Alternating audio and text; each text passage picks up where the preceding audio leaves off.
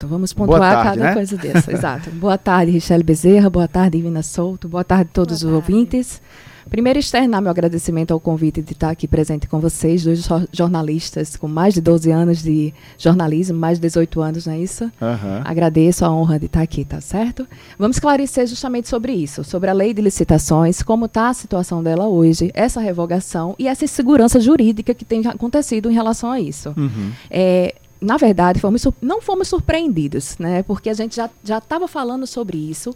O fato dessa MP, que saiu agora na sexta-feira, dia 31 de março, não é revogando, mas adiando que todos os municípios, Estado, quem for utilizar a nova lei, pode utilizar a anterior até dia 29 de dezembro, nos Uhum. editais.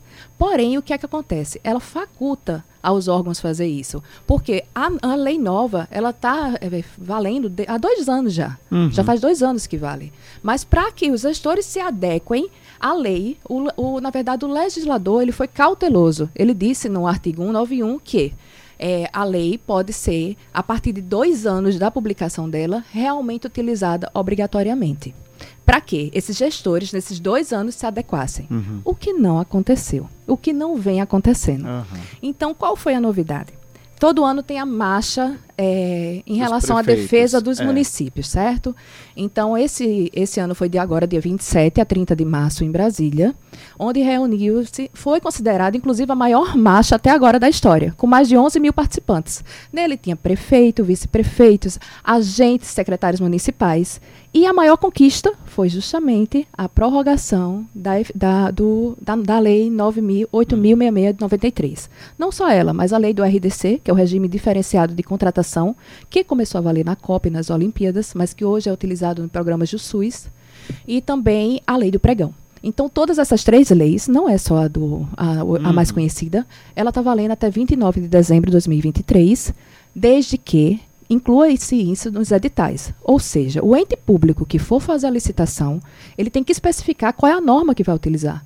Não pode, e também não pode combi- eh, combinar as duas. Eu não posso utilizar a nova lei no, naquilo que for interessante para mim, juntar com a lei 8.066, de forma alguma. Eu tenho que selecionar qual a lei que eu vou utilizar para que essas empresas se adequem à licitação em relação àquela legislação. Porque é ela que vai valer também para o momento principal, que é a contratação, a execução da contratação. Qual é a principal, se der para citar um ou dois pontos de mudança da nova legislação em relação a que ainda está Tá. valendo, mas que é de 93, é bastante antiga, né? Certo. São, são diversas, diversas situações novas, mas o principal, o objetivo principal dessa nova lei é trazer a transparência.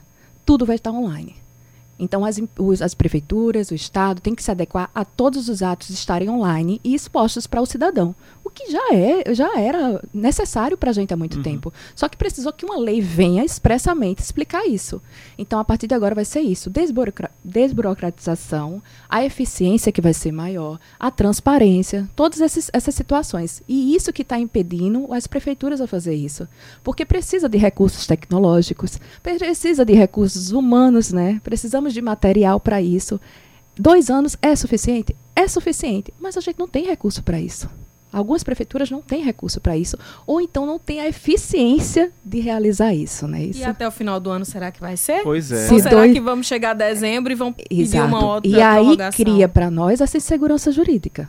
Por quê? O que é a insegurança jurídica? É deixar essa desconfiança no cidadão, inclusive na gente, no operador de direito.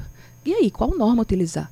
Porque o que, é que acontece? Quem trabalha com direito administrativo, ele não tem um código único, como tem o direito civil, como tem os outros direitos. O direito administrativo ele é espaço, ele está num ordenamento com diversas legislações. Por exemplo, só para a parte de licitação, a gente tem a Lei 8.000, primeiramente o Código Federal, né, que é o principal de todos, né? Mas aí depois vem a Lei 8.066 de 93, tem a Lei do RDC, tem a Lei de Serviço de Publicidade, né, a agência que é uma lei específica voltada só para isso, que no caso não vai atingir a lei nova, certo? Por quê? Porque é uma lei especial, a da agência de publicidade. Então, sendo uma lei especial, não atinge-se.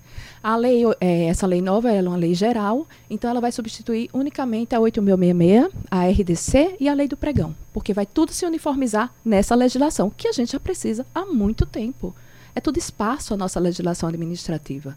Entendeu? Então fica difícil essa insegurança, desconfiança para saber qual norma aplicar àquele momento. E nos seus contratos, né, é, hoje em dia, né? Hum. Você utiliza mais qual lei? A antiga, a nova e quais as vantagens, assim, Tá. Quando opinião? a gente estava atuando no serviço público, a gente ainda estava, eu ainda estava usando a 8066. Quando eu utilizava a nova, já adequava e tinha que colocar no edital que estava utilizando a nova legislação. Uhum. Hoje, como eu atuo mais na parte da advocacia, né, da consultoria ju- jurídica para isso, eu vou, eu vou proteger conforme a pessoa está participando. Por exemplo, a empresa participou conforme a lei 14133, então é nela que a gente vai estudar, é nela que a gente vai voltar para para proteger esse empresário, né, em relação a isso. E aí, se o edital prevê conforme a 866, aí você vai estudar e ver a proteção a partir dessa também, dessa legislação. Exato. E, inclusive, nessa situação agora da marcha, Ivna, o que é que acontece? Foi, entre as reuniões que tiveram, foi informado que 60% dos municípios não se adaptaram ainda.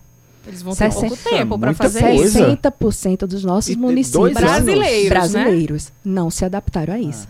E a gente tem hoje 64 mil entidades que trabalham com licitação. Você tem noção do que é isso? 64 mil. Ou, é, 64 mil. Para além da, da gestão pública em si, de prefeituras, Hum. estados, tem muitas entidades, né, federais, Exato, estaduais, que, que também precisam dessa adequação. Exatamente. E fica nessa situação. Só que é mais complicado realmente para a parte da prefeitura, né? Por Na conta sua- dos escassos recursos. Na sua opinião, chegar a dezembro, ainda tem possibilidade de uma nova prorrogação? Esperamos que não, mas aí vai depender de como é que vai estar a ânsia pública em relação a isso, né? As necessidades. Porém, uma observação. Agora em maio, a Escola Nacional de Admi- Administração Pública já vai começar cursos para todos os gestores públicos, Isso é voltados para todos os gestores, só em relação a essa Não legislação. dá desculpa depois, né? Não Pra teve não ter a como. justificativa de não tive não acesso tem, a... Não tem. Ela, a, a inter... Gente, o que, que a gente não tem mais hoje com a internet? Conhecimento tá na internet o tempo todo, gratuito muitas vezes. E bons profissionais qualificados para aquela demanda, né? Exatamente. Aí a Escola Nacional vai, vai fazer isso para todos os gestores e para todos os servidores também. Não tem desculpa. É. Queremos agradecer muito a sua vinda aqui ao estúdio para falar. É, embora de forma mais, mais rápida, você vai voltar em outra ocasião para detalhar mais, explicar mais de- dessas outras mudanças. Certo. Mas aí fica na mente: a transparência é o principal ponto da nova lei. Muito obrigada, Shirley, Obrigada por ter vindo ao estúdio. convite. Boa Obrigada. tarde. Boa tarde. Boa tarde, Shirley.